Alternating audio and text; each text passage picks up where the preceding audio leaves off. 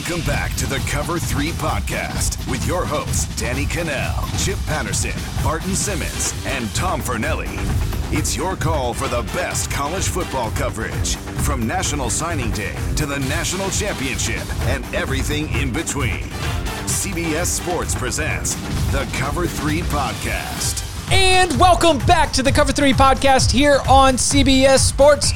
We got big, big, big ball talk going on right now. Yes, we have ACC win totals to break down. We've got Barton Simmons, We've got Tom Fornelli, we got Danny Kanell all here. We've got, you know, SEC schedule going to be released in a little bit, which will play a very big role in the SEC win totals, which we will have coming for you later this week. This is, uh, for those who are uninitiated, if you have not gotten a chance to listen to the Big 12 win totals, these have been provided by the Edgewater Sportsbook and Entertainment Emporium, and they were only going to consider the conference games. So, of course, we've got a 10 game conference schedule. Uh, Tom Fornelli, our master on the uh, on the lines right there. If if you want to reach out to him to try and uh, and see if you want to get action on this, Tom, if, did anybody take up your option? Uh, you're on uh, Venmoing you and uh, and getting in touch for some mythical dollars, of course. No, no, our listeners are all cowards. Nobody has nobody has gotten in touch with me trying to take. Although there were a couple people who mentioned that taking the Kansas over half on last week's episode was a was a no brainer like Barton, but nobody nobody's willing to put their money where their mouth is there. A principle, just just a principle. Kansas over half. All you need is one. Ah, I like it. Cowards. Uh, cowards. We've got okay. So at some point here has the has, has the week one SEC schedule been released, or are they still just rolling through it as we record right now? Uh, I think it's I think it's out. I saw a tweet about yeah, it's SEC. We just tweeted it from the podcast account. Week one is right here. It is up, and it is lame. Not exciting.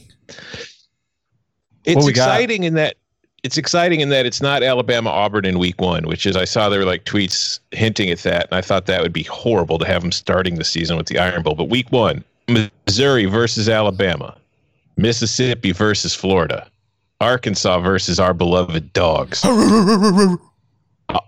Auburn versus Kentucky, LSU versus Mississippi State, South Carolina versus Tennessee, and A and M versus Barton's beloved Vanderbilt. Mm. Auburn, Kentucky game of the week. Agree. Yeah. Maybe maybe be- that'll end up getting the. We'll see if it'll get the horns. Uh, all right, we got 15 teams to break down with Notre Dame joining the conference for one one one time only. So, uh, you guys ready to count them up? Let's do it. As much as I think it's the, the under is a safe play, like I can't even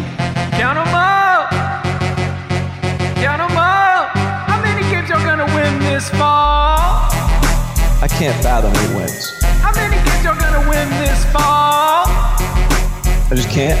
I don't see it. It's not. It's not on there. It's not, not the schedule I'm looking at. Unless there's another schedule somewhere. We begin our ACC win totals, taking a look at Boston College in year one under Jeff Hafley. Uh, we've got a, a team that, based on its sort of identity and also personnel, still should be pretty solid on the offensive line. Lots of remnants of Steve Addazio right there. Uh, we've got Phil Jurkovec did, right? Did end up yep. getting uh, the waiver so that he is eligible to compete for the starting job at quarterback the the schedule itself, uh, they do have Notre Dame on there. That game is at home. Um, we cycle in from the Atlantic Division. No divisions, by the way, uh, in the ACC this year. Top two teams in the standings end up going to the ACC championship game. Our number is set at one and a half. Tom Fornelli, why don't you lead us off here? Oh, uh, I mean, I like the Hafley hire. I I think that Boston College is wasn't really in terrible shape when they made the decision. It's just I'm not I'm taking the over. I'm not as enthusiastic about it as you might have thought originally, though, just simply because these these are only for the ACC games, so that the opener against Ohio does not count. So you, you get well, Duke. It doesn't exist. Ohio's done. Huh? No Ohio. Oh yeah, that's right. So their non-conference game right now is still technically Nobody. you know, up in the air. But so they get Duke on the road. That's kind of a toss up. I lean towards them there though, but then they get North Carolina, Pitt, Virginia Tech. I feel like those are probably losses. Georgia Tech, somewhat of a toss up. Clemson, a loss. Syracuse, a toss up. Notre Dame, a loss. Louisville, a loss. Virginia, probably a loss. So I feel like it's like, can they win two of those Duke, Georgia Tech, and Syracuse games? And I think they can. I think they will. I'm not super confident about it, but I'm taking the over. Uh, so this is a team I, I, felt a little better about the more I kind of looked into them. That's not to say I feel great about them, but uh, one and a half's a low number. It's not that that doesn't offer up a whole lot of um, enthusiasm for BC. They do have one of the best offensive lines in, in the conference. Uh, Coby White at, at, receiver, I think, is really good. Hunter Long at tight end is really good. They got Jaelen Gill, the transfer in from Ohio State. I think he's eligible. Um, I, I actually, so they lose Anthony Brown to Oregon. Were he still here, I might feel pretty dang good about this team. I, I actually am not super confident in Phil Jurkovec. I think he was like he's just not a consistent thrower. And the new offensive coordinator coming in, Kirk Cignetti, he's an NFL guy. Like that Pro doesn't style. Yeah, like that doesn't that, that doesn't exactly scream to me easy installation uh, without a whole lot of exposure to this in the offseason and in the spring. Um, they returned a lot of starters on defense. Tem Lukabu, uh, uh, Tem Lukabu is, I think, a really good young up and comer at defensive coordinator. I think Tom gave me a favorable enough line at one and a half. Um, excuse me. I think the Edgewater Emporium gave me a favorable enough line at one and a half to where I will take the over. Um, and and and I think that I do think that a really good coach can make a difference in a year like this, even if he's a new coach. And and I tend to think Jeff Hafley's a really good coach. I'm biased too. I I talk. I spent some time um, out in Arizona at the um, uh, Fiesta Bowl talking to Hafley at media days, and he was like, it was just like one of these like spur of the moment. I wasn't covering him. It was like he was kind of waiting for the bus. I happened to be doing something. We were just kind of waiting around. So I was just like, hey man, how's it going? And he'd already taken the job at BC, and he was talking. I was really impressed by the presence, by the plan, by just there was a command there. And some guys just, you know, they're impressive when you talk to them. So I'm a little bit biased there. I do think he's a good hire. I'm going to take the over as well. And it, it is some bias, but it's also one and a half is a really low number. I know it's conference only. And by the way, all of these, like I was doing about half of them, like, man, I'm going over on all these. On almost all of them, I was like, oh, non conference, chalk it up. They're going to win the non conference. And then we're like, no, no, no, just ACC. So I had to go back and reevaluate. But I do think maybe the best offensive line or one of the best offensive lines in the ACC. And to Barton's point about what Cignetti wants to do coming in there, I think the shortened offseason might force him to simplify and do some of what they've been doing, which is run the football really well.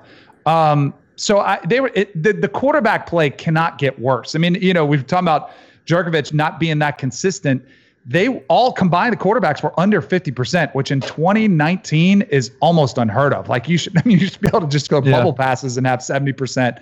So I think they'll get better play out of the quarterback. Uh, they were 113th in passing last year. They were, I don't think it can get worse than that. So I think they get over, but I don't think it's by a lot. Like I'm not saying, hey, it's going to be a surprise team in the ACC, but I think two wins will be. I think they'll find two wins on the schedule. Yeah, the only caution I would say, like I, I just saw this, all this. Oh, Phil Jurkovec is eligible. Like woohoo! Like good, like new confidence. I just, I just, I think any BC fan should just pump the brakes. Like just, just wait till a preseason scrimmage or something before you get excited. Maybe he is that good. I just I think there's a reason he transferred, and I think that they may have to be creative on offense to, to create to, to find some plays. You know, I've always said that as soon as a quarterback enters the transfer portal, the fans add another star to his rating right yep. away. Unite us. Depends on the, it, it Unite the, the perspective, though. Notre Dame might be dropping one of the one of the stars. BC is adding them.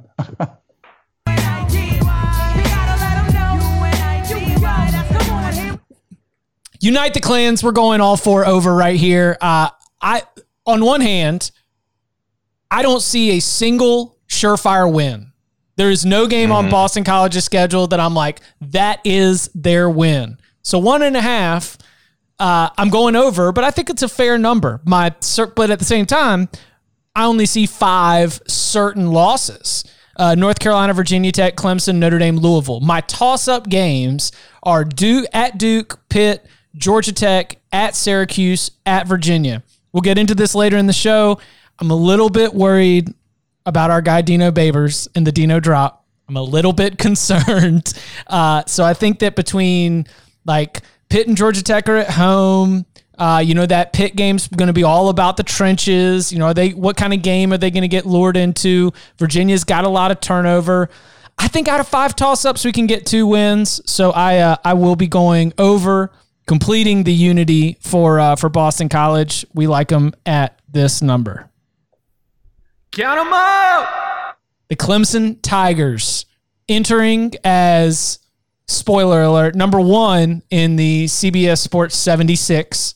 We do 130 normally, but we've only got 76 teams right now, so we're gonna Doesn't rank quite them have the same ring to it, does it? The CBS Sports 76. uh, and and likely, you know, especially with at the conversation was going to be going into the year. Uh, you know, Clemson, Alabama, Ohio State. Ohio State's out of the mix. It's Clemson or Alabama, and Clemson was right there in the national championship game. Trevor Lawrence back, Travis Etienne back. I mean, just the depth that has been building up our camp buzz has been very positive for uh, in potential instant impact freshmen Bryan Bresee and Myles Murphy. So you know the, there's a lot of optimism. Ten conference games. The Edgewater Emporium has set this number at nine and a half. The Notre Dame game remains on the schedule in its same position. Uh, then they also cycle in from the Coastal Division or from uncommon for their regular uh, schedule. You've got Virginia, Miami, in addition to Georgia Tech, also Pitt and Virginia Tech. Uh, Danny, which way are you going on the Tigers? So I feel like I'm going to be maybe on an island on this one based on some of our short conversations and my recent, you know, short history on this show. I'm going to take the over. I think they run the table. I think they get the clean sleep, the 10 and 0. Now, I I'm fighting the urge to say, well, are they going to have that one Syracuse game, that one Pitt game, that one game where they just come out and they lay that egg and and they get burned and they can't do it. They've only run the table once in 2018 when they had the perfect record. Um, but I, I'm looking for losses, and I there, yeah, I mean, there's there could be that slip up game, but I think the Notre Dame game is clearly head and shoulders the only one. Like, I don't know. I'll ask the Edgewater Emporium Casino. Out of all these games, like, what do you think outside of the Notre Dame, which I would guess it's in South Bend, correct? Yes. yes. I, I would say they probably would be a five point favorite in that game. Just spitballing here. Out of the other ones, don't you think it'll be sort of a normal? They'll be a 10 point favorite in almost every other game. Dude, they'll be 28 point favorites in Yeah. most Well, I was of these say games. at minimum, you know, Yeah. like like a Miami. So I'm like looking at Miami. I'm like, well, that's probably their first test after they go Wake, whoever non-conference open, Virginia, they should win, and then Miami on October 10th. And I'm like, all right, well, D'Eriq King might shock the world and be this dark horse, you know, Heisman candidate. If he's that, then Miami has a chance. But with no Gregory Rousseau, you know, opting out, with a Miami team that I'm not 100% sold on, like I don't see that. Like so, I was trying to find. I think Notre Dame is the one. And I think Clemson will be like, I think they'll be ready for that game. I think they'll be fired up. I think Notre Dame will be too. You know, they've been told, hey, about that Fiesta Bowl loss, like that was embarrassing. But I just, I'm going to go with the kind of the Trevor Lawrence effect. I think there's going to be a sense of urgency from his teammates, an appreciation for him actually staying and playing with them. The fact that they lost, uh, you know, in the national championship, I think helps. So I'm going to say they run the table. So I, I think I'm going to be on an island, but I don't know. Prove me wrong. I'm, I'm on the island with you. You are. I love it. All right. Yeah, Me and Tom. I, I I'm hundred percent with you on this one, Danny. It's it's like I talked about when we were doing uh, Big Twelve last week. I feel like in this kind of sterile environment where there aren't going to be crowds and there's really not going to be any home field advantage, I think talent and coaching is going to win out more often than ever before. And if we look at what's going on in baseball right now, there's some data that suggests that's the case because the home teams are winning at the absolute lowest rate we've seen in baseball in a long time but favorites are winning at an unbelievably high rate. So I think we're going to kind of see that same kind of thing take over with football. And when I look at Clemson and I look at the rest of this conference, yeah, that Notre Dame game I feel like is going to be the only game on this schedule where the spread is probably going to be one score. Maybe if Florida State is playing really well going into that late in the season at the end of the year, Florida State's sitting there like, you know, eight and one or something, then maybe they could creep within a score 10 points. But I feel like everything else is a double digit spread. And unless Clemson really screws up, or unless Trevor Lawrence at some point says, hey, you know what? I don't want to play as much as I thought I wanted to play a couple months ago. Maybe it's time to get ready, you know, for the NFL. And even then, with the backups they have behind him in that quarterback room, I don't know if that'll be a huge difference maker. I think this is a team that, barring something crazy happening, is going 10 and 0. I just don't see the loss on the schedule. Have you guys noticed who's driving the conversation of let us play, we want to play? It's Clemson, it's Ohio State, it's like Penn State. It's the teams that think they're really dang good. Like it's the teams that like think they want to get out there and kick people's ass. And so meanwhile, UMass is like, eh, we'll pass. We're good. Like, oh, what? Okay, all right, good. It's a party tonight. Uh, so I, I do like I, I'm not I'm, I'm on the under, but I I I absolutely appreciate where y'all are coming from on that, and I can totally see an undefeated season, um, especially because it's yeah like the these guys want to play for a reason. Like they know they're good. They they have been building towards this, working towards this. Um, there's I think a really strong culture within that building and by the way, they got nine spring practices in. Like they basically got spring ball in as well. Um, so my my only my questions or my hesitations with Clemson are a you lose Tee Higgins, who's a borderline first round draft pick at receiver, uh, which was a big deal, but less of a big deal when you got Justin Ross. Now you lose Justin Ross too. So a big chunk of that offense is just these these really uh, really really precisely placed like back shoulder fades, vertical shots to these big long galloping receivers, and that's while that's still there, you got Frank Ladson and uh, Joseph uh, Ngata. The, the Ngata kid, and then EJ Williams, another freshman, is, is, is are all in there ready to roll.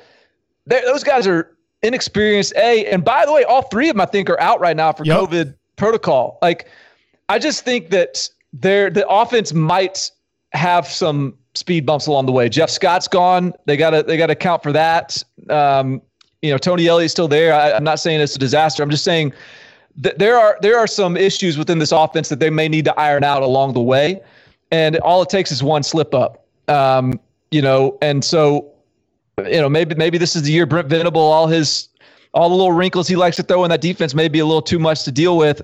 I I just think it's a lot to ask undefeated in, in this season. Uh, so I'm on the under. Yeah, eight wins by my count uh, on the the chipulation. I've got zero losses and I got two toss ups. I think at Notre Dame and at Florida State. Florida State's if if if we're just talking about talent, Florida State is one of the only teams on this schedule that might be able to go suit up out there and the the point you make about wide receivers, Barton, is absolutely at the forefront of my mind. As even Derion Kendrick, their best cornerback, has mentioned, might have to go play wide receiver because of all the wide receivers that are out. Um, so I'm. So can I just eh, can I just like. Uh, lean into the wide receiver point a little bit. Like think about just identity of the offense, right? Identity of the offense is is literally like th- you just think about Clemson's offense and these streaking verticals, and and that is going to be diminished. I think like it might they might warm up to it, and those guys, Joseph Ngata and and um, Frank Ladson and EJ, well, those guys are all studs, so they could grow into it. But also then there's the the the slot position where they've had these guys that are so good at getting open, and they didn't really have that slot guy last year. They don't really have him again this year. Amari Rodgers could be that position, but he's more of a straight line sort of guy. He's not really a space player. I just I'm just curious what the identity of the offense will be. It's going to be a gashing running back with Travis Etienne, but I, the pass game just might it just might not feel like itself for a little bit. You've got maybe, Trevor Lawrence, maybe, but yeah, like maybe, you, you got to have people out there to like. Yeah, he it is a lot of responsibility. I might be underestimating our boy, you know, yeah. Trevor Lawrence, but I think it's worth worth pointing it out. Nine and a half. Uh, I I too will take the under. How many games are gonna win this fall? The Duke Blue Devils got a new offensive coordinator, and his coach cut himself. Oh, he's he's taking matters into his own hands now. We got Chase Brice in at quarterback from Clemson. Pretty good defensive line. Uh, big fan of Chris Rumph. I've mentioned him on here before. The schedule shakes out by my estimation, or number, excuse me, from the Edgewater Sportsbook and Entertainment Emporium is set at two and a half. They've got, you know, like a Florida State, a Virginia Tech, and Notre Dame. But I think we also got a lot of toss ups. Uh, I'll go ahead and get this one started. I see at Virginia as a win. I see only four certain certified losses with Notre Dame, Virginia Tech, North Carolina, and Florida State.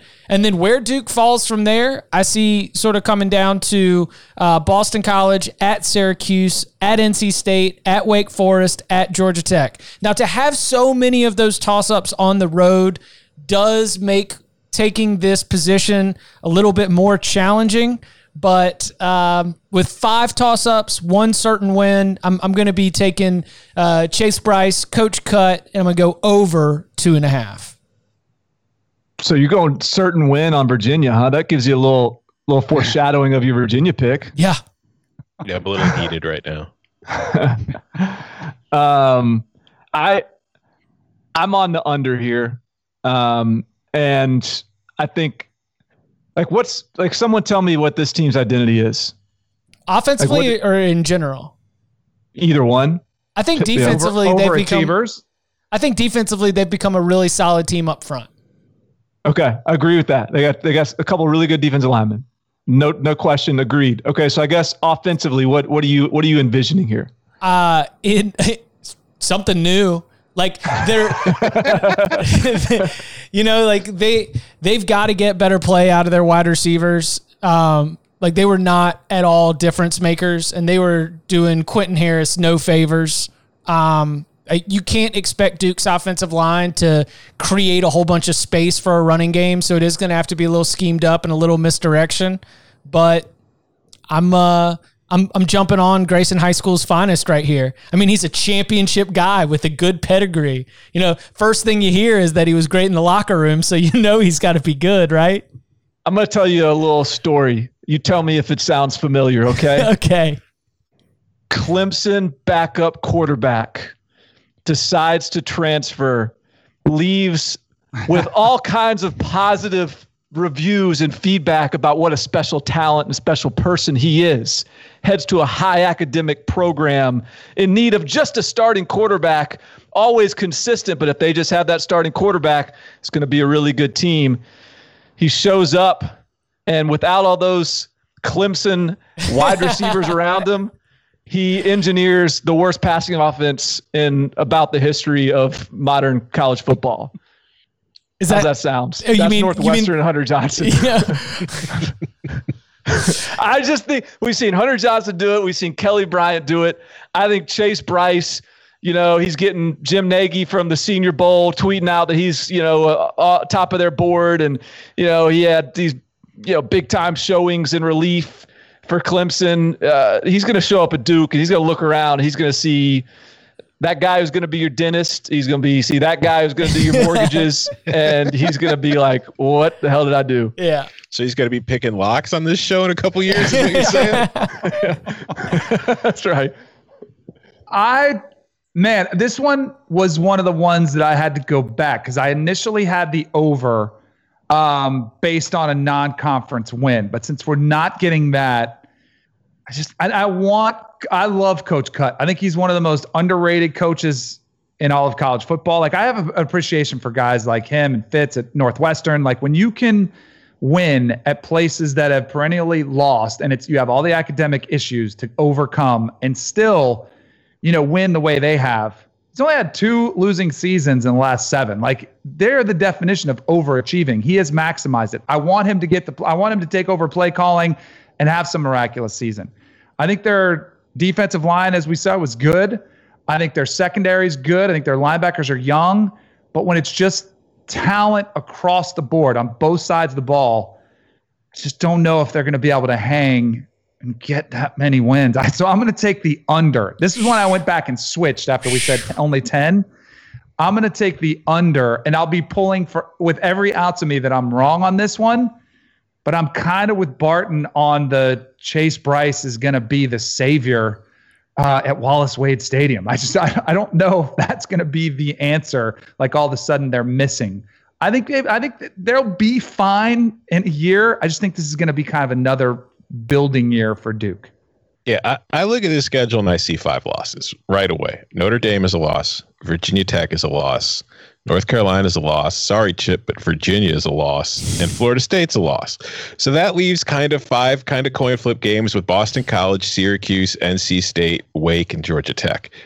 And there's just nothing that I could see from this Duke team either last year or what they have heading into this year. They have a good defensive line. I agree with that. But overall, as a team, I don't see enough there to convince myself that of those five coin flips, they're more likely to win three of them than only two. So, because of that, I think two and eight is much more likely than three and seven. So, I am also on the under. Chip, you are on a, a Duke Blue Island. The the the same team that went up to Blacksburg, Virginia, and kicked the Hokies' asses forty five to ten. What happened? Listen, I I think I think there's still some some fa- a fabric of uh, a, f- a fabric of success that can still be harnessed there. They they collapsed offensively late in the season. That's what happened, without a doubt. Duke's Duke's one win chip is going to be dramatic. They're they're gonna they're gonna beat someone fifty five to three. But that's that's all they got. All right. Count them up. Florida State Seminoles, uh, our number right here set at five and a half. Uh, Danny, I'll let you take dibs. All right, I went I went back and forth on this one. I don't think this is an easy one. I think yeah, the Edgewater uh, Sportsbook did a pretty good job setting the number. Um, it'd help if you knew who the quarterback was, right? I think that's the first thing. It's Well, like, we, we, we lost one candidate today. Yeah. what's Uh, that? Chubba's uh, Chubba out. Purdy, he's out. Oh, he is. All All right, right, he got so- hurt. Oh, he did. I didn't even see that news. Thanks for alerting me to that. Um, I was under the assumption it was going to be James Blackman anyway. I thought Purdy's uh, time as the starter would come mid-season, uh, at best, kind of you know having to play catch up a little bit. I do like James Blackman. It's it's the question is, can you get him to to play better? And you know, I don't know if that happens overnight. I think if we would have had this conversation before even a week ago, when they just had this newest, you know, issue crop up with the COVID test, and kind of you saw, uh oh, another, you know, issue in the locker room where players were disgruntled and there wasn't a collective, you know, unit that's all together. Like that's that's important in football. I would have said easily over. This one I had to talk myself into the over. I think it's not by much. I think I put over. I think they go six and four. Um, I think when you look at the schedule, I think they'll beat Georgia Tech. I have them starting one and two with beating Georgia Tech, losing to Miami, losing to Notre Dame, and then it's like all about the Carolina game. And if they can hang on to that one and win that one, I think it's the over. You'll get my thoughts on North Carolina. I do think Florida State can beat North Carolina. I'm not. I, I'm high on Carolina's quarterback. I don't know if I'm high on them as a team as a whole. And I think Florida State's going to have more talent than North Carolina. I think they're going to have more talent than most of the teams they play. Last year, in the last you know two years, how many games did we see Florida State lose because of just mismanaged clock, mismanaged situationally, just poor coaching, which is what would led to Willie Taggart's demise? I think Mike Norvell is going to tighten up some of those issues so that they're not in some of these situations that they were before. So I think they're going to win the tight games as opposed to losing them. And I think the talent is there. It's all about James Blackman, and I think he'll get. I think I think he'll play better. I don't think it's going to be a Heisman campaign by any means, but I, I think Florida State will get that six wins. In a great way, I think it could get seven, but I think six they should get. Uh, this one's this one was a really tough one for me. Uh, part of it, like I'm, I think that Miami game is is a a big litmus test for sort of how you view this team. Um, and I'm a little bit surprised, Danny, that you've got them losing that game and then still going over. I would have figured the over or under goes hand in hand with the result of that game in some ways. Um, I, I've got I've got them under. Not a confident play. I really I think their defense could be pretty dang good. Like Joshua Cain though is apparently making a lot of waves in preseason practice. If he's coming along with with Marvin Wilson and Janarius Robinson up front, they, their linebacking group is is is I think going to be really good, and their DBs are, are kind of stacked. And so I think defensively across the board, like this just looks like a really good team. I'm just more I'm just worried about the offense. Like offensive line has been in depth. Like for it seems like when was the last time Florida State had a defense offensive line? Like 2013. Yeah, there you go. Yeah, I think that's legit. I think that's accurate. And so it's uh offensive line will still be back. Khalan Laborn's gone at running back. They've they're depleted a little bit there. Uh, I know they have talent at wide receiver, but is James Blackman going to be able to get him the ball and the new offense? It's just a lot of questions. And as much as I think Mike Norvell is a stud, he's not like he's not a magic man where he can just you know wave his wand and this offense suddenly is crisp. And so I just I think there's enough sort of tough games in that in in the ACC to where they they lose a couple of these toss ups. So I've got them I've got them five and five. Maybe that's a pessimistic view, but um, I don't see them. I don't see them better than six and four. I mean, I don't know that I see them worse than five and five either. I feel like that's sort of the right range. I got the over. I, I look at the schedule and I see four wins off the bat. I think Georgia Tech is a win. I think NC State on the road is a win. I think Duke on the road is a win. And I think at home, Virginia is probably going to be a win for Florida State. So we're already at 4 0 there. So now we get to the Miami game on the road, Notre Dame game on the road. Miami, I see, is more of a coin flip. And I kind of agree with you, Barton. I think that could be somewhat of a, a temperature taking game where we find out just how good this team is going to be going forward. Notre Dame on the road is probably a loss. North Carolina at home, something of a toss up. Louisville on the road, a toss up. Pitt, a toss up, Clemson, a loss. So based on what I, I think that's four and two right there with four toss up games. So I think can Florida State win half those toss up games? I mean, mathematically, it says that they can. So I, am going six and four. I think that seven and three is possible. I don't think four and six is possible. So when I look at that range of five to seven, I, that makes me lean towards the over. Yeah, I'm in here on the over. I I I had those four as my certain wins. I threw Pitt on there too, um, especially with uh, with Pitt losing Jaylen Twyman to my guy Jaylen Twyman to uh, opting out for the season. I mean, at Notre Dame is I've chalked it up to a loss. Um, so we'll we'll get to Pitt in a second, but let me ask you a question about Pitt then. Yeah. All right. Is you kind of just you chalk it up as a loss. Pitt had a better defense than Florida State last year. Last year, Did, yes. Okay. Do you think Florida State will have jumped them defensively this year? I think that if they, I think that the personnel of Florida State's defensive backfield is good enough that they could be the best in the conference. I think that they have underperformed and they have not matched the talent level of the personnel on the back end and given up big plays and a leaky defense, especially against explosive plays, has been a huge part of some of the trouble and consistency that they've had on defense. All right, that's fair. Uh, that's fair. If they can yeah. get that short up, and I think that that is what my bet of an over is suggesting.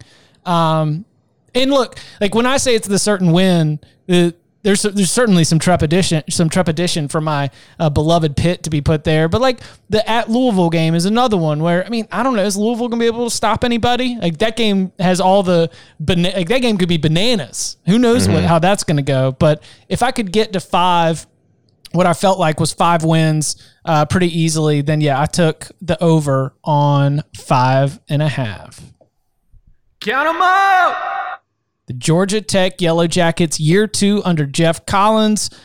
It's, I mean, it's a tough, tough sledding right here for uh, the Yellow Jackets. Uh, I've, I've kind of got this team read as one that, uh, if it were to play a full 12 game schedule, and I think we might have mentioned this in spring gleaning, it's going to be a better team that might not have seen a big step forward in its uh, win loss record or its win total. Tom, with the one and a half, uh, where are you going with the Jackets? I, I, I feel like I want to take the over, and I'm going to take the over, but I'm not super confident in it. I'd like I'd like to see what you three think more than anything because when I look at this schedule, I just there's such the rebuild and the reconstruction really i don't even think it's a rebuild. It's it's a reconstruction of a program going from the option to going to what Geoff Collins is going to want to do with it going forward. And i just don't know like we, we've talked about this with the big 12 too where we see team coaches entering their second years losing the spring and kind of just coming into the 2020 season in this crazy fashion, I think that Georgia Tech suffers because it slows down their ability to move forward with what they want to do.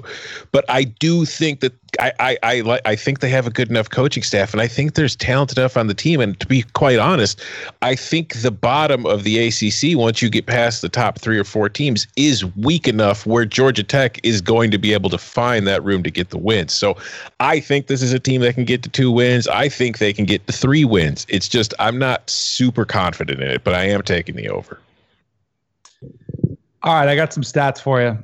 Their offense in 28. This is this is where I always when when teams want to fire coaches or get rid of them, I'm always like, do you realize you're starting an expansion franchise? Essentially, is what you're doing because it's not only the head coach. Usually, it's coordinators. It's starting from a clean slate. When you go from triple option, it's like you're bringing up a double, you know, a, a, single A baseball team to play in the big leagues. like it's even more, it's harder than an expansion team when you're talking about this.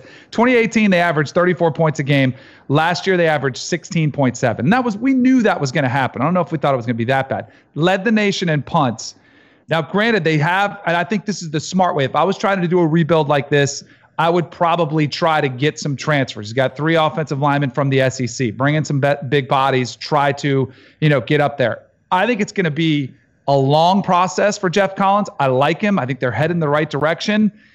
I'm going to take the over too. I mean, one and a half is so low. Like I feel like it's just there's got to be two wins in there somewhere. It's hard to find them. It's hard to pick them out. It would be a, against some of those lower tier teams. I think it's interesting as we've been talking through some of these schedules. We're like, oh, okay, Georgia Tech, that's a win. Georgia Tech, that's a, a win for the opponent. So you're like, all right, where are these going to come?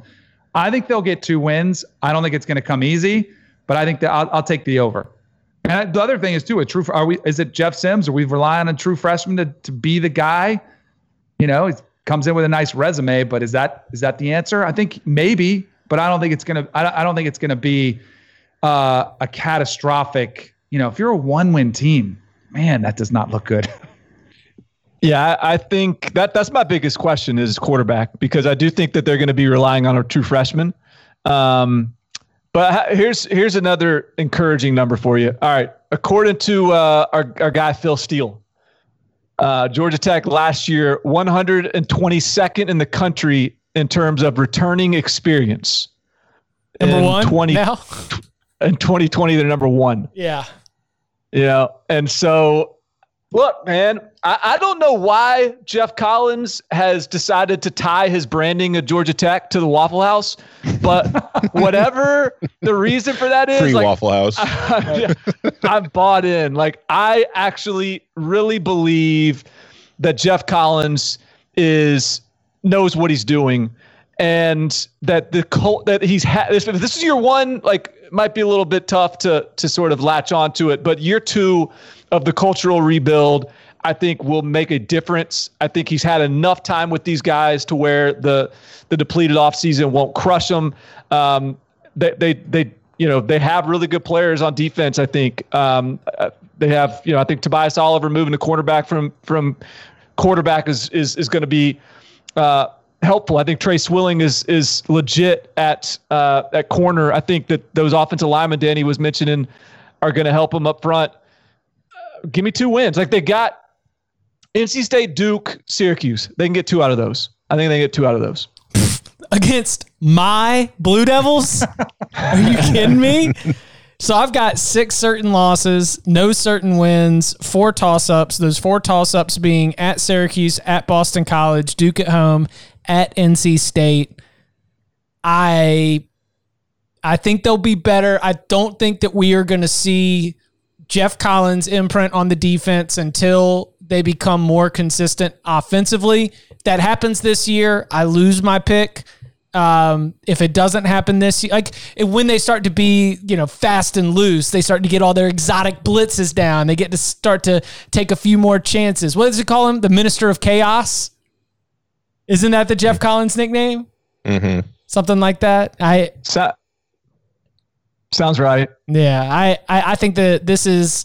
Uh, there were they like they got some teams last year. They put a scare in Virginia. They beat Miami. Like there was there was some big time surprise factor. I don't think they're able to to pull the same thing off. They will for sure get one of those four toss ups, but in the interest of balance, because my win totals have integrity, I gotta have an under, and this is hey, one of the ones that went under. Here's the X factor.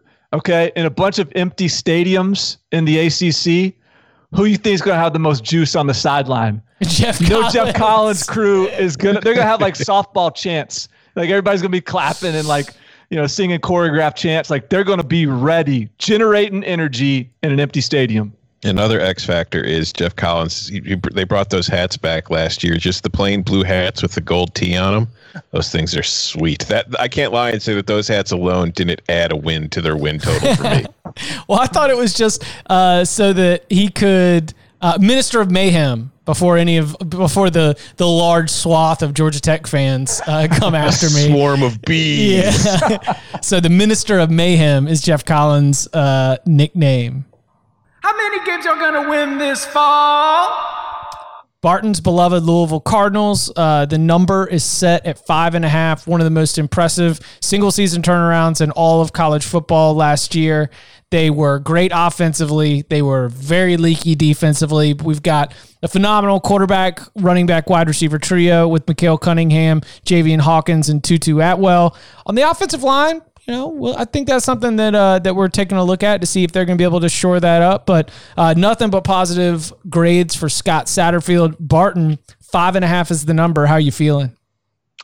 I mean, I can't be a self-respecting Scott Satterfield stan and not go hard on the over. Uh, if you're going to give me just at least a, a, a, respectable number like this at five and a half, so I'm I'm over. Um, I think. I mean, the defense has got to get fixed. The offensive line is is um, you know is is they got Cam De, De, De, the kid from UConn, which was apparently one of like the better grad transfer offensive linemen out there, which I think helps. They they return, I think, pretty much their whole offensive interior. And those guys you mentioned, Tutu Atwell, uh, Javian Hawkins, Malik Cunningham, that's legitimately one of the better three-headed offensive monsters in the country. Like I think legitimate, and that's you know Malik Cunningham takes a big step forward this year. Who the hell knows? And so the defense has to be improved. Um, their defensive coordinator Bryan Brown is supposed to be a, a rising star, so we'll assume he gets that squared away. And I, I just think they, they, there was so much heavy lifting that was done just to to get have the season they had last year. I don't see any reason why they can't build on it, especially considering some of the pieces they have coming back on offense. So I, I'm on the over. I, I think that this is a team that's is is really good. I'm on the under. I th- I, I like them. I, I I, I was impressed by the amazing how quickly they were able to turn things around seemingly last year. It's just that defense, man. I can't have too much faith in this team with that defense because if we look at last year, like their wins, they had the blowout win over you know Eastern Kentucky. They they beat Western Kentucky by 17, but it was a two point win against BC. It was a three point 62 to 59 win against Wake Forest. It was a touchdown win against Virginia. They beat NC State by a couple scores, and then they blew out Syracuse and they beat Mississippi State by 10. But then let's look at the losses. They lost by 18 to Notre Dame. They lost by 11 to Florida State. They lost by 35 to Clemson. They lost by 25 to Miami. They lost by 32 to Kentucky. When they lose, they were getting blown out. And that suggests to me that, you know, they weren't as good as that record overall might suggest. And I wouldn't be surprised if we see a little bit of regression just kind of based on luck and based on how they performed against the top teams at the top of their schedule. So I think five and five is where I end up with Louisville, and that kind of leads me to take the under. I'm in more in Barton's camp of the Scott Satterfield stand wagon, if you want to call it that. Like, I'm a believer in what he did. I also think you know, as much heat as Bobby Petrino had for falling off the rails and how bad they were his last season at two and ten, before that they were like an eight and nine win machine. Like they have some talent there. So I think Satterfield deserves a ton of credit for turning it around, but I don't think it was quite as bad, and they didn't have as far of a jump. I think it's, it's why he one of the reasons he had a big turnaround is because there was some talent on that roster. And it goes back like they've always been like this kind of sneaky team in the ACC that's always had kind of they've been able to recruit not at the tier of Florida State, Miami, Clemson, obviously, but they're kind of like right there. They can steal some guys from Florida. Remember Charlie Strong? That was his whole thing on how he built Louisville was you know recruit Florida, recruit Florida, and it's kind of that word of mouth kind of gets around. They're like, oh, it's kind of a good school. You can go there. You know, I think they have. Malik Cunningham, are you? I didn't realize how strong of a year he had. So if you look at his 22 touchdowns Sam Howell obviously led the uh, ACC at North Carolina with 38. Then it was Trevor Lawrence, 36. Then it was Jamie Newman, who's gone, had 26. Then guess who's next? Malik Cunningham had 22 touchdowns. So he was, and Bryce Perkins and him were tied. And Bryce Perkins, we know he missed he a couple games too. Right. So I, I I look at this and I put, and call me biased. Uh, it's a quarterback driven game. And you guys mentioned the three headed monster they have on offense. Their defense is going to get better I look at the schedule. I, I, think they're kind of in a similar position as Florida State, where I think they might have more talent than a lot of their players or than their opponents. I think it's going to be close, but I think there's going to be some swing games, and I think they're going to win it because of quarterback play and Satterfield, like getting these guys' minds right and having them ready to go. So I'm going to take the over too. I think that they still need to get better on a personnel perspective defensively before any major steps are taken. But even considering that to be a weakness in this team, I look at the schedule and I've got five wins. I've, I've got Georgia Tech, Virginia, Syracuse, Boston College, Wake as wins for the cards. And my toss ups are Miami, Pitt, Florida State, Virginia Tech, with Miami, Florida State, and Virginia Tech all being at home. So I, I kind of feel like if I've got five and I just need to get one more, then yes, I am enthusiastically taking the over on five and a half. And even if you threw six and a half at me, I'd think about it. Because when I ran the ACC schedule stipulation uh, when it was first released, I had the cards potentially going seven and three, and maybe even getting a taste of the ACC championship game contention. Oh yeah, that's the good stuff. That that would require some steps forward defensively, but at five and a half, uh, I'm feeling real good about taking the Louisville over. Great. I get to spend all season being labeled as the Louisville hater on the show now. It's no fun being a Louisville hater, Tom. that is not a fun place to be. Count them out the Miami Hurricanes, uh, year two with Manny Diaz at the head coach. We're, we're just gonna we, we just took out the cartridge and we blew in it and we stuck it back in offensively. We got D'Eriq King now. We got Rhett Lashlee. Um, you know, Brevin Jordan is probably our one skill position player that we feel a little bit good about. Question marks otherwise offensively, defensively. You lose Gregory Rousseau, but um, you know Jaelan Phillips is still still there. Quincy Roche comes in from Temple. So they should still be really good up front defensively and really defensively overall uh, as Manny Diaz carries a little bit of a reputation. Our number here is five and a half. Tom, kick us off. Which way are you going with the Hurricanes? I have no idea. This is I feel like Miami's entire season is going to depend on the first few weeks of the season because if you just look at the way the schedules is broken up. They open with UAB, that whatever, that doesn't count. But then they get Louisville on the road. Then they've got FSU at home, a bye week, and Clemson on the road. We're looking at a situation where they might be 0 and 3 coming out of their first three games. And in a season like this, in in which it's compacted and there's really we don't know what the playoff picture is going to be. We don't know what the bowl picture is going to be. We don't know what the world is going to look like come the end of september early october when they're playing these games. If this team is 0 and 3 maybe they quit I don't know. It's like I, if it, I just get this sense that if they get off to a slow start, this could be the kind of we've seen it with Miami before. If they get off to a slow start, they might just kind of you know mail it in for the rest of the year, and when they get to the winnable part of the schedule, they might not feel as you know enthusiastic about playing those games. So I think it's really important for them to get off to a good start. I'm taking the over just because I think talent wise they have enough if the motivation stays at the right level and they get at least one or two wins from those first three games to keep going throughout the season because the back end of that schedule I think does provide them with plenty of opportunities to pick up wins. So I'm going over. It is not a very confident over at all. I see a wide range of it, outcomes for Miami this year. Uh, all right, so there's there's two two points here that I think are I've sort of been drawn to in picking this. One, look, I, I, acknowledge how good Miami's defense is going to be, and I, even though they lo- lose Rousseau, the D line's still going to be nasty. But here are the two things that I I struggle with. One is how many times have we picked Miami because of the low energy atmosphere that they're going to have to be playing in after they played in a raucous environment, get a big win in, a, in the prime time, and then next week it's it's they fall flat because the the energy isn't there. Sure. Every single week is going to be low energy. It's all the Duke game. It, it's every, all the Duke. Yeah, it's a season yeah, of Duke yeah, game.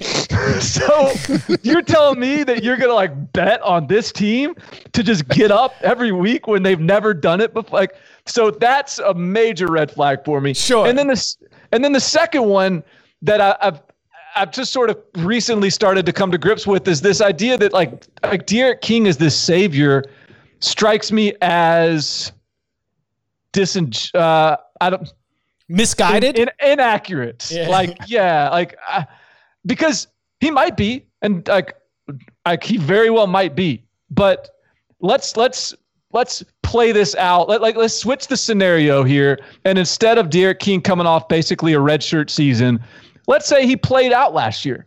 Let's say, and I know that he wouldn't have the eligibility left, but like let's say he played out last year, and he was finished the year like he started the first four games, and he was a 50% passer or whatever he was last year. It, it wasn't impressive.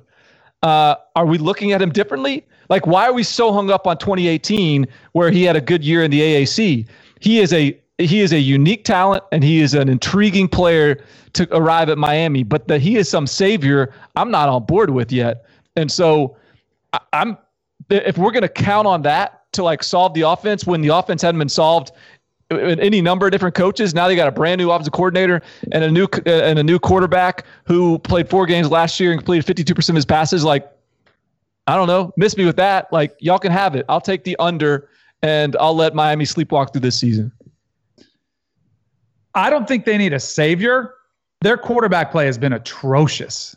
Like that's the thing. I don't that's think fair. he. I, I don't think he has to be the D'Eriq King of 2018 when he had 36 touchdowns and six interceptions. I don't think we see that. I mean, he's a popular dark horse Heisman pick. Like, hey, if you do see that, of course he would be in that conversation.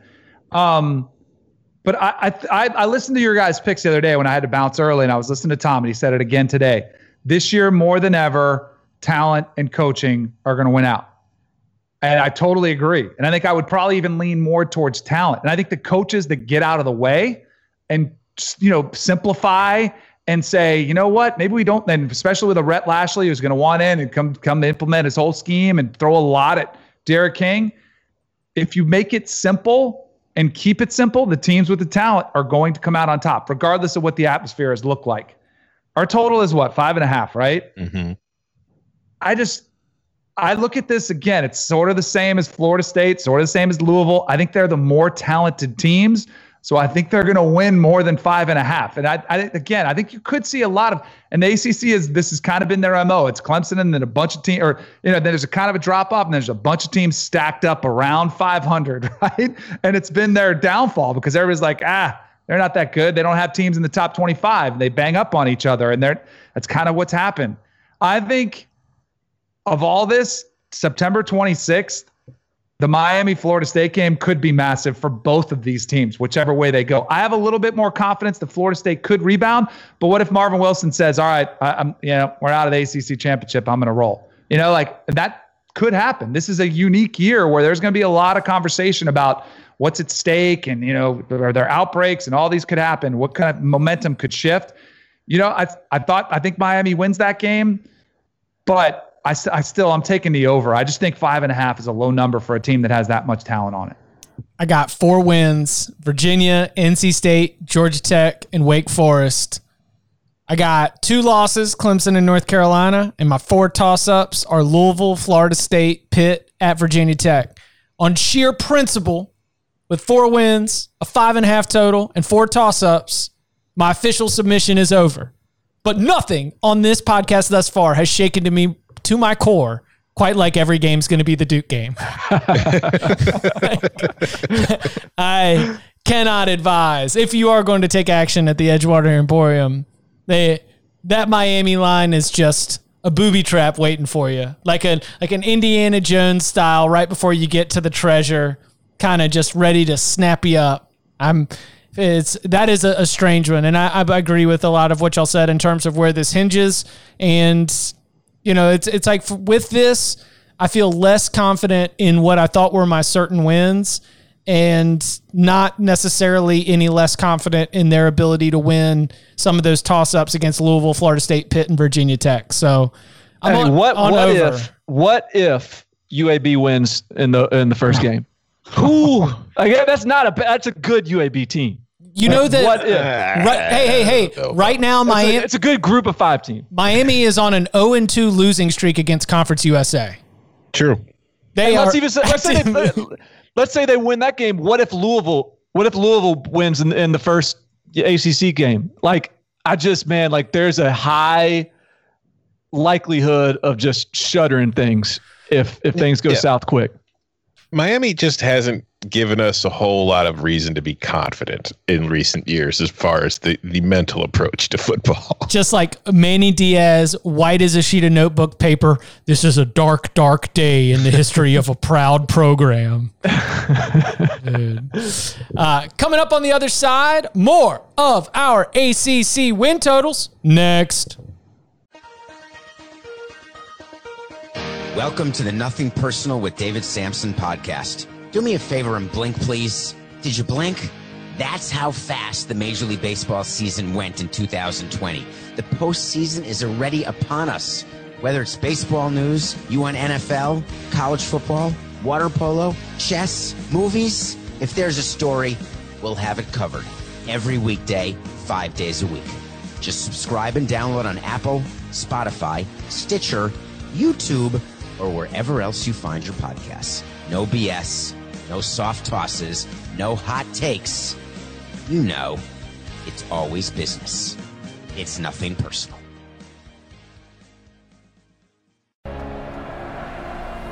There's nothing on earth quite like this. The UEFA Champions League is back at its new home on CBS All Access. Sensational! Stream every match of the world's most prestigious tournament live. That's incredible! The UEFA Champions League group stage kicks off Tuesday on CBS All Access. There's nothing like it.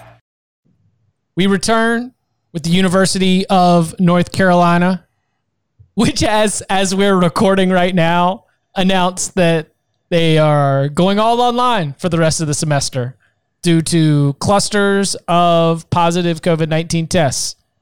Not the best situation as of right now. It does not seem to impact uh, student athletes in terms of sending them home or anything else like that. Student athletes among those, uh, along with international students and others that fall into certain categories, have the option to stay if they are in university housing. So the North Carolina Tar Heels on the field, hey, if we get there, should be pretty darn good. We talk about the um, you know the strong combinations of quarterbacks, running backs, wide receivers. Well, I mean, you know, Sam Howell, uh, a running back room with a little bit of a running back by committee that has worked out pretty well for them. And then you know, Dazz Newsome and Dyami Brown are two of the you know more productive wide receivers in the ACC, both topping a thousand receiving yards last year. Our over under here set at six and a half. Barton, what are you thinking? Um, so I'm gonna make a prediction that Tom is on the under.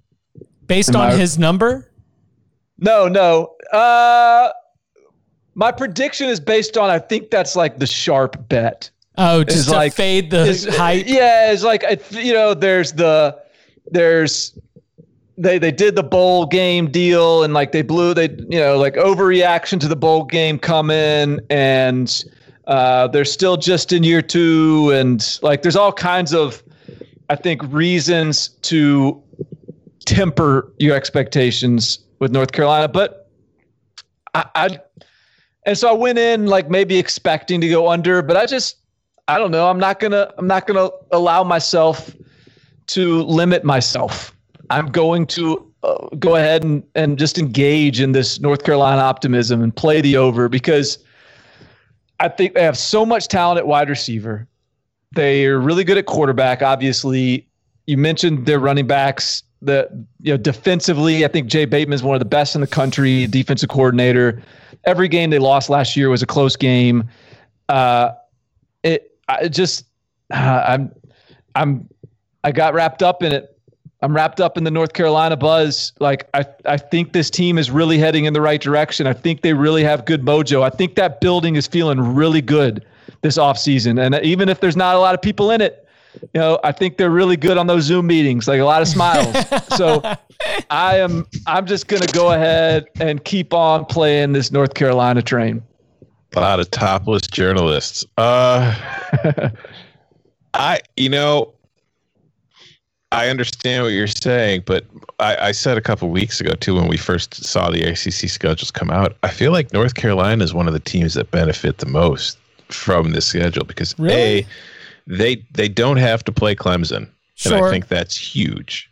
Yeah, and yeah, I just think that I'm on the over too. And nice. I was I, I I've been saying that I was way too high, or I felt like everybody was way too high on North Carolina, and I do think everybody's way too high on them. But I think this, you know, still six and four is still six and four. It's not like they're a juggernaut. It's just looking at the schedule. Syracuse is a win. Boston College is a win. Virginia Tech's probably a win. Florida State on the road, uh, toss up. NC State a win. Virginia on the road, uh, Duke's a win. Wake's a win. You're losing to Notre Dame. You can beat Miami on the road, and based on the way we were talking about Miami before the break, Miami might be you know done well before then anyway. So I don't think six wins. I, I feel like that should be the expectation. So I'm I'm taking the over. Unite us. Unite the clans.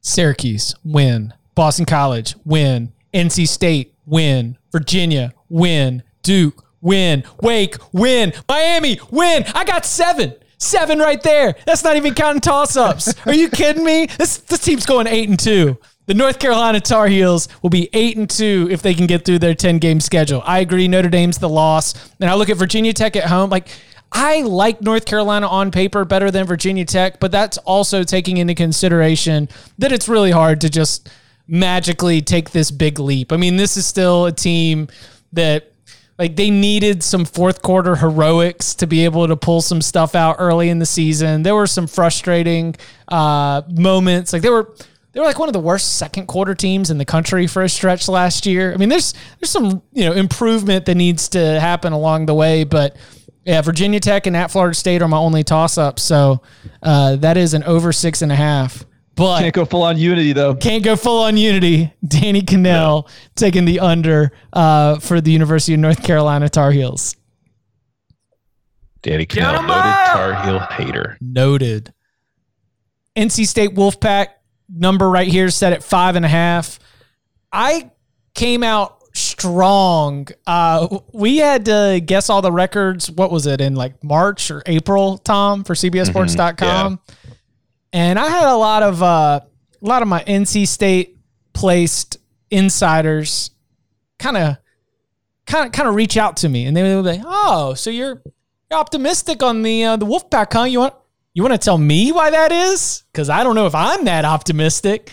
And people, when the when the smart when the smart people, I I'm not like easily swayed by others, but it it at least caused me to reevaluate the situation. Big year ahead for Dave Doeren nonetheless. Wait, wait, wait, wait, wait. You're saying the the North Carolina State people are optimistic, or they were asking you if you were optimistic? I they thought that I came out too strong, guessing that NC State was going to win seven or eight games. and that was with Okay. a 12 game schedule. And they were on the other side suggesting that that is asking a lot from a group that underperforms a little bit last year. And uh, as I look at the the 10 game schedule, it's uh it's looking like it's probably going to be around a, a 500 type season. Barton, you want to take lead on this? Yeah, if if if I saw this number five and a half um, at a mainstream casino, I would wonder what they know that I don't know. Five and a half from the Edgewater Emporium uh, makes me wonder if their research team just got a little overworked uh, because they're busy watching Korean baseball. Uh, I, I don't know where six wins going to come from. I don't. I like. I'm not. That this was the easiest one of my like this? uh, Like we just bet. What are we doing? Like we just betting on NC State being like getting back to tough guy ball, and you know you just don't want to play NC State, and they're just going to figure it out. And like they got the same number as as like Miami and Florida State and Louisville, all of which I think are clearly better equipped to to top that number. I just don't see it. I think there's serious quarterback questions. Yes, I think they've got good running backs, um, led by Bam Knight. I think that their their their defensive line could could end up being really good this year. Lee McNeil's really good. I think those the young guys they recruited over the last couple classes should start to show up.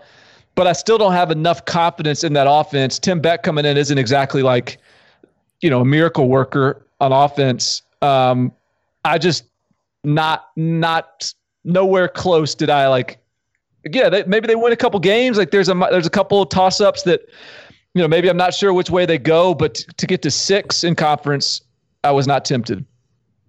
I have some sources at the Edgewater Sportsbook and Entertainment Emporium, and I, I talked to them about this. And the reasoning behind the five and a half was simply because they don't think NC State's four and eight record last season is a true indicator of what that team was, because this was a team that did start out four and two.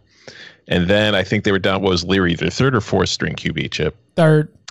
Yeah, so they were down to their third string QB. But they thought he was the future. Like they were hoping that Devin Leary would get to a point that like this year he would be ready to go.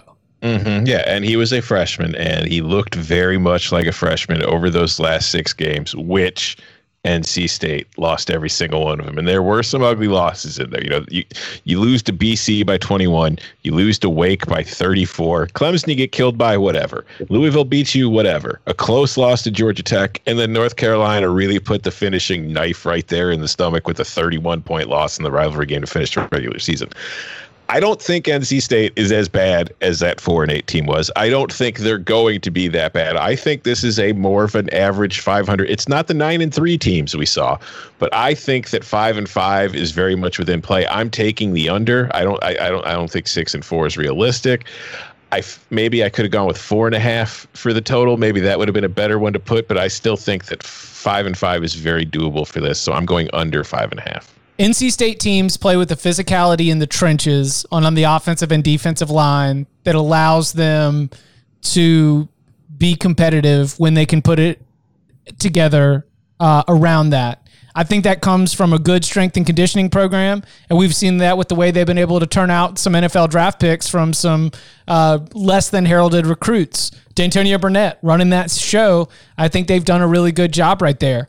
There has been some turnover on that coaching staff, which might lead to some concern on the like consistency and, and sort of ha- whether all the pieces are in place and whether everybody's on the same page.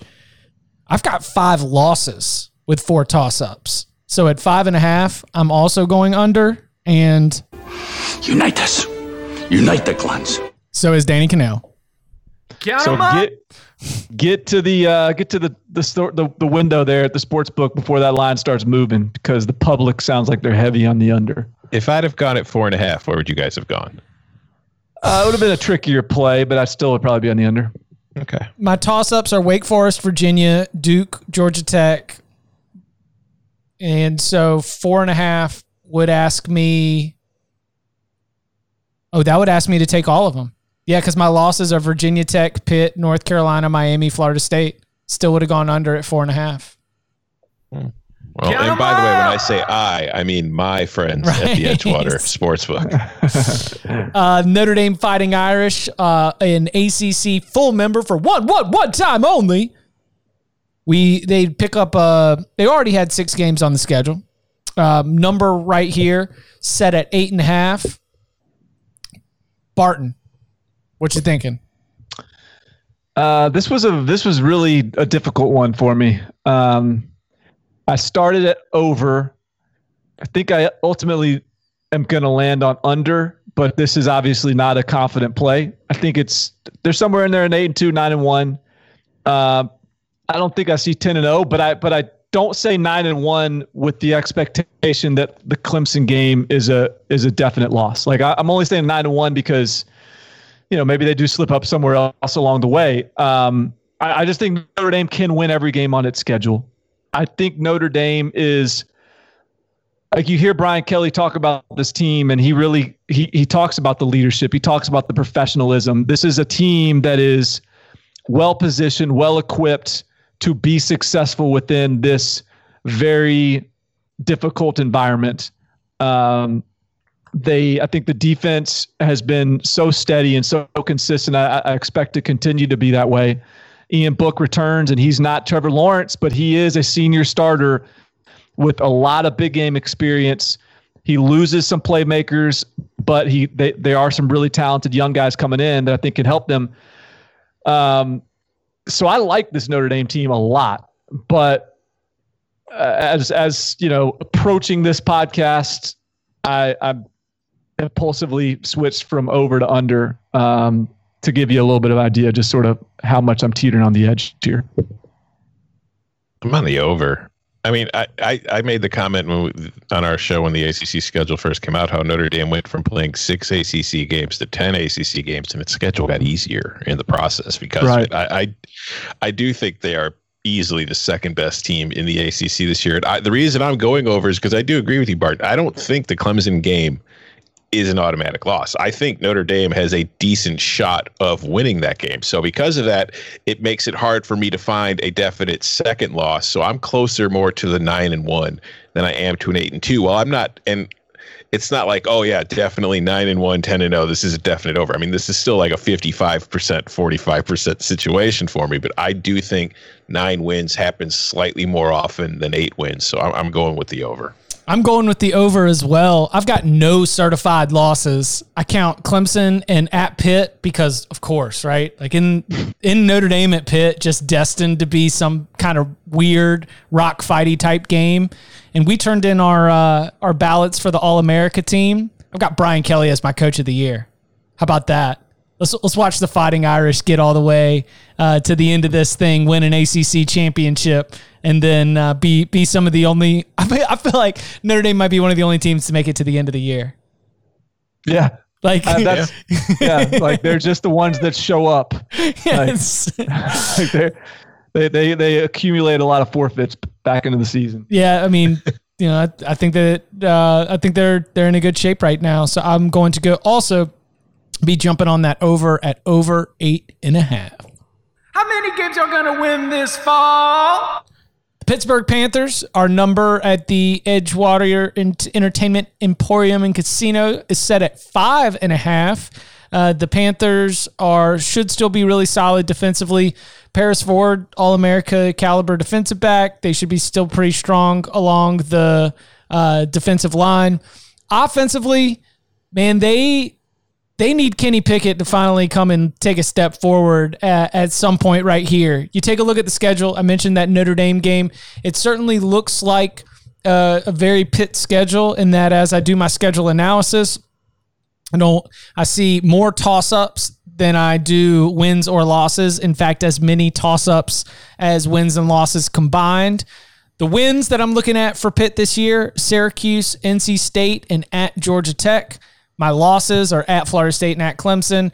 And then here's where the toss ups get interesting because I like it, it's the full range. I've got Louisville, but then I've also got at Boston College because that's what Pitt could do. They could beat Louisville at home or they could lose to BC on the road. I've got at Miami as a toss up. I've got Notre Dame as a toss up, as I mentioned, for kind of like Notre Dame Pitt kind of vibes. And then I've got Virginia Tech, also a home game, listed as a toss up. So with only three wins uh, certified and five toss up games, my calculations had me right at five and a half. So I think that the odds makers did a great job here.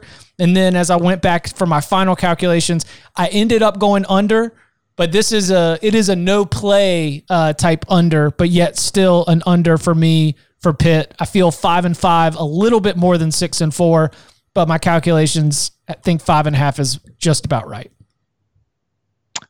Uh, I'm so l- let's talk about Pitt. Pitt is they had one of the best defenses in the country last year. Mm-hmm. They they do lose Jaylen Twyman but let's not forget that last year, Keyshawn Camp and Rashad Weaver basically missed the season. Mm-hmm. So let's trade him for those two, and you know it's not a bad not, not a bad situation. Um, their defensive backs, as you mentioned, really good. Kenny Pickett's been there forever. Now he's in second year with Mark Whipple. Like this is a year that Pitt should be like if Pitt doesn't have a really good season this year, then how good can they ever be? And so I, I tend to be pretty optimistic about this Pitt team. Um, I think it's built for Pat Narduzzi. I think it's and I think it's taken some time to get here, but here he is with the kind of team he's always sort of wanted. Um, they need some more playmakers on offense, uh, especially in the run game. They they got to find some offense in the run game. Israel Abanikanda is a true freshman that's really good. Jordan Addison is a true freshman. I think will be a stud for them at wide receiver. I'm on the over. I'm on the under. Just I Pitt going five and five just seems like destiny to me. Like it would be them going four and four in conference play any other year. Five and five in a ten game season just makes the most sense. So I'm on the under. That's really. I mean, I wish I had like actual analysis, but when I was, I was like, nah, it's Pitt they're going to go 500, five and five. They got to the ACC championship game in a year uh, that they ended up finishing seven and seven overall. Like, yeah, that's seven and seven is such a glorious standout record. Uh, but the way they did it, I didn't just want to point that out for the fun sake, is that they got pretty good at running the ball. They had, uh, man, they were that Qadree Ollison, I think, was one of them. And then they had a, another running back with them, and the offensive line had a bunch of veterans on it. It seems to me like Pat Narduzzi wants this team to be able to run the ball, but they don't always run the ball well. Like they're really committed to running the ball, but they don't know their success rate isn't always great. And so, you know, the perfect Pitt season is when they actually get that full alignment of the defense that's really, really good, really strong up front, offensive line that's got some big bodies and veterans, and they're able to get out there and run the ball because it seems like even when they're not good at it, they're still going to it a lot.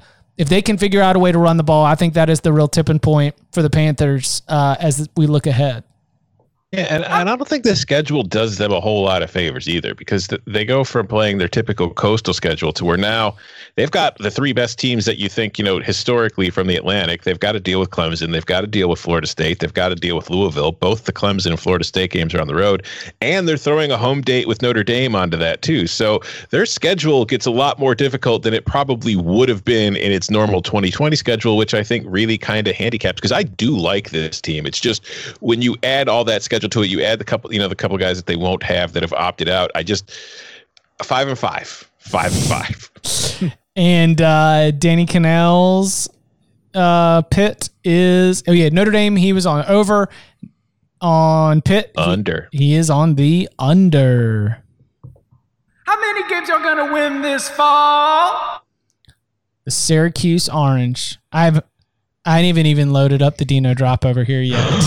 oh no! I don't know if that's an ominous sign for what's ahead for the Orange. I feel like we played it during spring gleaning and uh, and it was able to really deliver for some people. But the uh, the win total here not inspiring. It's set at two and a half. I look at the schedule and even with the two and a half, even wanting to go over, like here, Syracuse is good at wide receiver. They've got. Mm-hmm some good wide receivers right now. Sterling Gilbert's going to come in and maybe he can simplify things for our boy Tommy DeVito, Jim Tan Laundry, and maybe he can uh, play a little bit better than he did. But they lose a pair of really good pass rushers on the defensive line. They're pretty good defensive backfield, but in general, man, there's some damning uh, sort of thoughts and analysis that point to the idea that if your main attack is just tempo, then you're you're behind the times. That just running tempo in 2020 is not going to be the kind of difference maker that it was. I've got seven certified losses. I've got three toss ups. All the toss ups are at home in the artist formerly known as the Carrier Dome, Georgia Tech, Duke, and Boston College. But they need to win all three of those toss ups to be able to get over this number the way that I've got it. I'm going, I am, it pains me, but I'm going under two and a half. I can't disagree.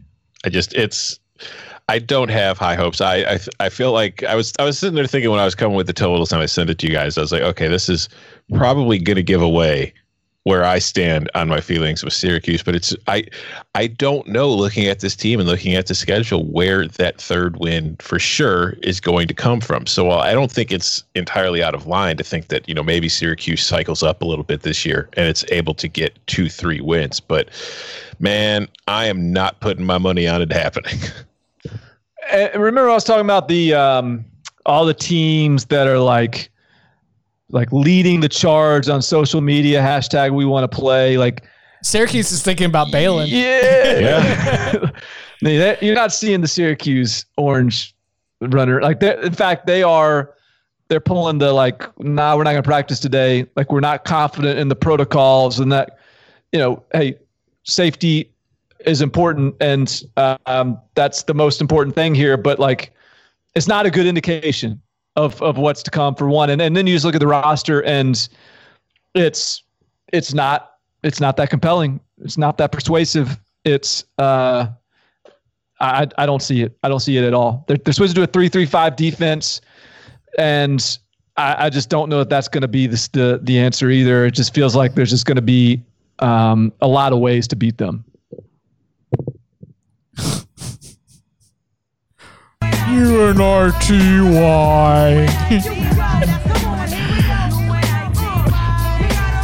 I feel like I need to do a chopped and screwed, slowed down version of that. a, a, a, lock unity that we are very sad to uh, to come to, and that would be as Danny Kanell submits his Syracuse pick. It is also on the under. How many games are going to win this fall? The Virginia Cavaliers, uh, big breakthrough season for Bronco Mendenhall last year, make it to the ACC championship game. You snap the losing streak against Virginia Tech. You make it to the Orange Bowl. That's the kind of stuff that you want to see when you're trying to build up a program from a position when, by Bronco's own words, only had about two dozen ACC caliber players on the roster. Little bit of a rebuilding year. Uh, they're going to have to go They've been hitting the transfer portal a little bit. They're also doing a little bit of a national recruiting uh, scene, so it'll be interesting to see how they move forward. Defensively, I think they should be all right. Our number here is set at five and a half. Your beloved fighting Bronco Mendenhall's Tom Fornelli. How are you feeling? Uh, going ten and zero. Never going to lose. I mean, listen, there, there's they lose a lot from last year's team. They lose a lot of keep. You know, Bryce Perkins was pretty much the offense at times for them, not just last year, but the year before as well. And he he played a huge role in Virginia getting where they're going to. They got to, and I fully expect that this year's team is going to take a step backward. That said, I don't think the step is going to be huge. I think six and four is very much in play here. So I am taking the over because when I look the only definite losses I see are Clemson, and that's it. Everything else, I feel like Virginia has a chance in. Virginia Tech on the road, that's a toss up to me still. NC State, I think that's probably a win. Wake, toss up. Miami, toss up. North Carolina, toss up. Louisville, toss up. Duke, win. Florida State, toss up. BC, win. So when I go through all that, it's like, yeah, man, Bronco's good enough at a coach. We have seen him do it time and time again at BYU and since he came to Virginia that this team is going to be able to find six wins. So give me that over. Go Hoos. Wow. Wow, wow, wow, wow. Barton, are you as enthusiastic about the Wahoos? I'm not as enthusiastic, but I am in the same place. Wow. I'm also on the over. Wow. And I su- I surprised myself in getting there, but like I think everyone is counting Virginia out. Yeah. And it's because Bryce Perkins was the whole offense and da da da da. Like they just got another like Keytaon Keytaon Thompson is Bryce Perkins. He's just bigger. He's just a bigger version of Bryce Perkins. And I guess like I don't know. I haven't checked in with their spring spring uh, buzz or I'm sorry uh, preseason buzz, but Armstrong is not a bad player either uh, as as a quarter. So like that could be a legitimate quarterback competition. They return their offensive line. It's kind of the same team. Um, yeah, they still have their really offensive line was bad. Their offensive line was bad. So, I mean, I don't know. What like it's it's just sort of like hey, you, you return four starters on a bad offensive line, or the offensive line's improved because four starters return. Like, right. however you want to look at sure. it, like th- there's there's a chance that's a different deal this year, and so um, they still have playmakers on defense: Jowon Briggs, Charles Snowden. Like, I just think it's like like Tom said. Like, I kind of think Bronco Mendenhall might be in a groove right now. I think he might just he's never gonna go. He's not gonna go nine and one, but six and four yeah, I think he's he might be in the Bronco groove right now. I think I guess I kind of teased it on the the front end because uh, I've got I've got Virginia Tech at Virginia Tech as a loss. I've got at Clemson as a loss. I mean, you really think Bronco is going to take this team to the uh, to the the big ATM machine, Truist Field, formerly known as BB&T Field, before the big bank merger, and take down Wake Forest and Winston Salem? Hell no. Wake Forest is a loss. At Miami's a loss. North Carolina's a loss. Louisville's a loss. At Florida State's a loss. I got seven losses right there. I'm under. Wow. Wow. Yeah, I, I think this is a three and seven team. Hater. Hater. Certified hater. Believing in Duke and hating on UVA. This is this is this is where I'm at in my ACC analysis right now. Uh, yeah, I just I don't I don't see it. I don't. Uh, I, I think that there's got to be a little bit of a, a snapback. Wait, do you have Duke beating Virginia? No, I've got it as a toss up. Okay. I think it's a toss up. Count them up. Virginia Tech also carries a five and a half from Tom Fornelli. I mean, from the Edgewater Emporium and Entertainment Sportsbook. Who? Uh, the big, big, big, big season for Justin Fuente. Uh, they were like bleeding players to the transfer portal. He had the flirtation with Baylor. You know, they finished the season with a loss to Virginia, uh, as we mentioned before. That could have put the Hokies in the ACC championship game. Then you follow that up by letting Lynn Bowden run for 233 yards on you in the Belk Bowl. Uh, you know, you're you're trying to to to take these big steps forward. Bud Foster's gone. I don't know if like talent wise on the defensive side of the ball, they're really up to what we would normally consider the Virginia Tech standard. But Hendon Hooker's still there. And when he really took over at quarterback, the offense started to improve a little bit. Um, really difficult team to figure out. Potentially one of the most interesting teams in all of the ACC. Five and a half. Barton, which way are you going? I am on the over. uh, I think you know five and a half was was was a good number for me. Uh, six and a half probably might, might, not have been able to get there, but I, I do think Hendon Hooker and the the strides he made late in the season last year were were promising. I think probably a, a, a new voice on defense as as as legendary as Bud Foster has been, that you get Justin Hamilton calling the plays who still has like a Bud Foster pedigree m- might be beneficial. Um, you've got a couple transfers that'll be able to help you. Khalil Herbert at running back. He came from Kansas. I think that's low key, like maybe one of the most impactful transfers in the country. I think that guy is really, really talented. Um, Brock Hoffman, who was the kid that didn't get qualified last year at, at uh, offensive line as a grad transfer from Coastal Carolina, I think he's going to help them up front. Armani Chapman steps in for Caleb Farley at corner. I, I, I don't see a lot of like glaring holes on this team. And I just think that, uh, I think that they'll be pretty good. I'm, I, I just sort of feel like a six and four seems about right.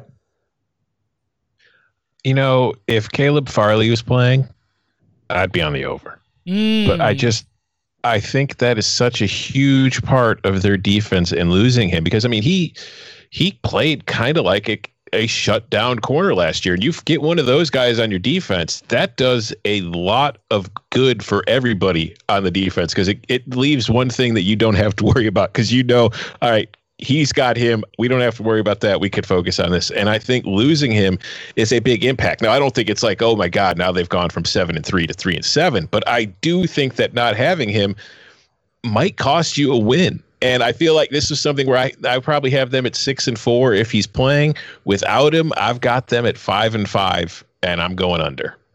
I've got I'm going over. I've got five wins NC State, Virginia, at Duke, Boston College, at Wake Forest. My only certain loss is Clemson. And I've got at North Carolina, at Louisville, Miami, and at Pitt as toss ups. I do think that winning two of those four toss ups is unlikely. Uh, but at the same time, if I just need one of those four to hit the number, then I think that they can go and get it. So give me the uh, the over five and a half. I think we end up around six and four. But again, man, fascinating, fascinating team just because of all the the moving pieces that they've got going on around that program in Blacksburg. Oh, uh, Danny Kanell on the under with Tom Fornelli.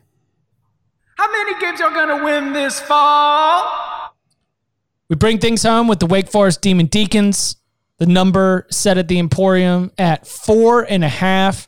Wake Forest is going to be turning into Sam Hartman, who was the quarterback and was playing pretty well when he first got in and then got hurt. And then Jamie Newman came in, finished the season. Jamie Newman wins the starting job in 2019 over Hartman and obviously has a very productive season. Sage Surratt, one of the best uh, wide receivers really in the country. Uh, Carlos Boogie Basham, one of the best defensive linemen in the country. There's there is a, without a doubt a high floor uh, with the Dave Clawson program at Wake Forest. The schedule is daunting, as it is every year for a team in the ACC's ACC Atlantic. Uh, they also end up adding a, a North Carolina and a Miami, a Virginia Tech from the traditional Coastal Division, as well as Notre Dame. So with the number at four and a half, uh, Tom, back to you. Under.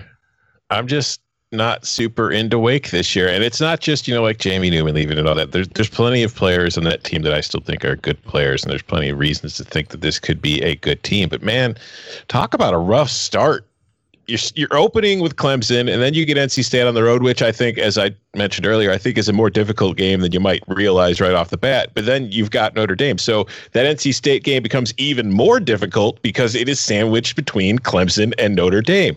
And you move on, and you get Virginia, Virginia Tech, in back-to-back weeks. Yeah, they're all at home, so four of their first five games are all at home, and that's good. It's just they could lose all four of those games, and I don't know what kind of impact we're really going to have with home field advantage anyway. But still, you get the point of what I'm getting at. And we go down the stretch, and it's like where are the definite wins? Like Syracuse, you would think is a definite win, but it's on the road and there might not be an atmosphere, but it's a it's a decent travel. Then you're playing North Carolina and Duke on the road in consecutive weeks. and you get Miami to, and Louisville to finish. Like, is Duke on the road or Syracuse on the road the only definite wins that you could see? Plus Virginia, but that's just because I'm a Virginia hater. That's but just because yeah. you're a hater. so it's like I have a hard time seeing this team with this schedule win more than three games. That's just I I don't think they're going to be a bad team. I think they might be the best three and seven team in the country, but they're going to be a three and seven team. Yeah, I I'm with you, man. Uh, Virginia, Syracuse, NC State, and Duke, and that's that's including some toss ups in there. I just I think that there are six losses: Clemson, Notre Dame, Virginia Tech, at North Carolina, Miami, at Louisville. That's just really really tough. I'm going to go under the four and a half. What did Danny have? Danny had the under. Okay. Um, I like this. I really like this a lot. You guys, you guys are you guys are playing right. Oh, here comes Dave Clawson's hype man. Dave Clawson is a carnivorous plant. he is he is a Venus flytrap. Okay. You guys just having fun, thinking you're getting your layup underplay with Wake Forest, forgetting the fact that this is all this guy does is just go above 500 year after year after year, and you forget the fact that he redshirts one of the best players in the conference and Donavon Greene, who comes out and blows it out at the end of the year. They've got Sage Surratt at wide receiver. They've got Sam Hartman, a guy that's like been playing quarterback for the last four years. This suddenly like he's their new starter.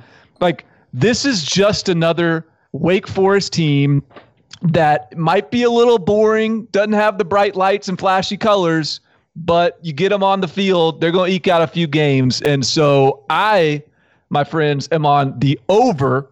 This is actually what forced me to go under on Notre Dame is because look, if I'm going to go over go on Wake, if, I, if I'm going to go over on Virginia, then I gotta I gotta take a, a, a notch off of Notre Dame's, and so I'm under there. But uh, yeah, give me. I'll, I'll, feel comfortable riding the the the uh, reliable returns of a Dave Clawson stock and uh, and Danny Kanell, as we mentioned before on the uh, on the under, as Barton brings the heat. Fight, fight.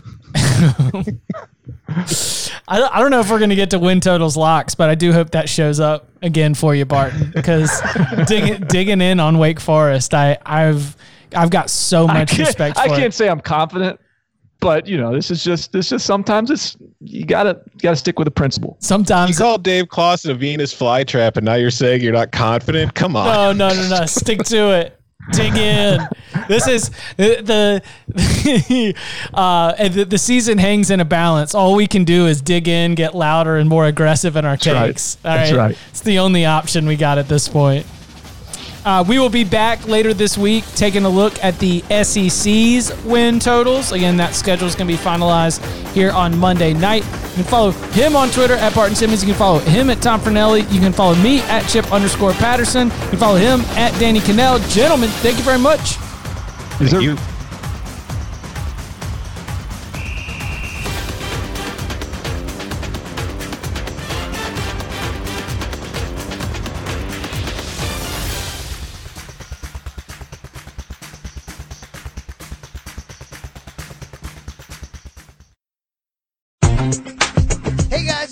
Campbell, and along with Luke Thomas, we are the hosts of Morning Combat, your one stop shop for all things combat sports. Every Monday, Wednesday, and Friday, we'll hit you up with a brand new episode looking at the biggest headlines in boxing, mixed martial arts, and so much more. That's not to mention bonus content every Tuesday and Thursday featuring interviews with the biggest names, dissected fight breakdowns, and even a little ridiculousness from time to time. We surely take the fight game seriously, but never ourselves. So why not give us a try for all your combat needs before and after the big fights? It's Morning Combat. Download and subscribe today wherever you consume fine audio.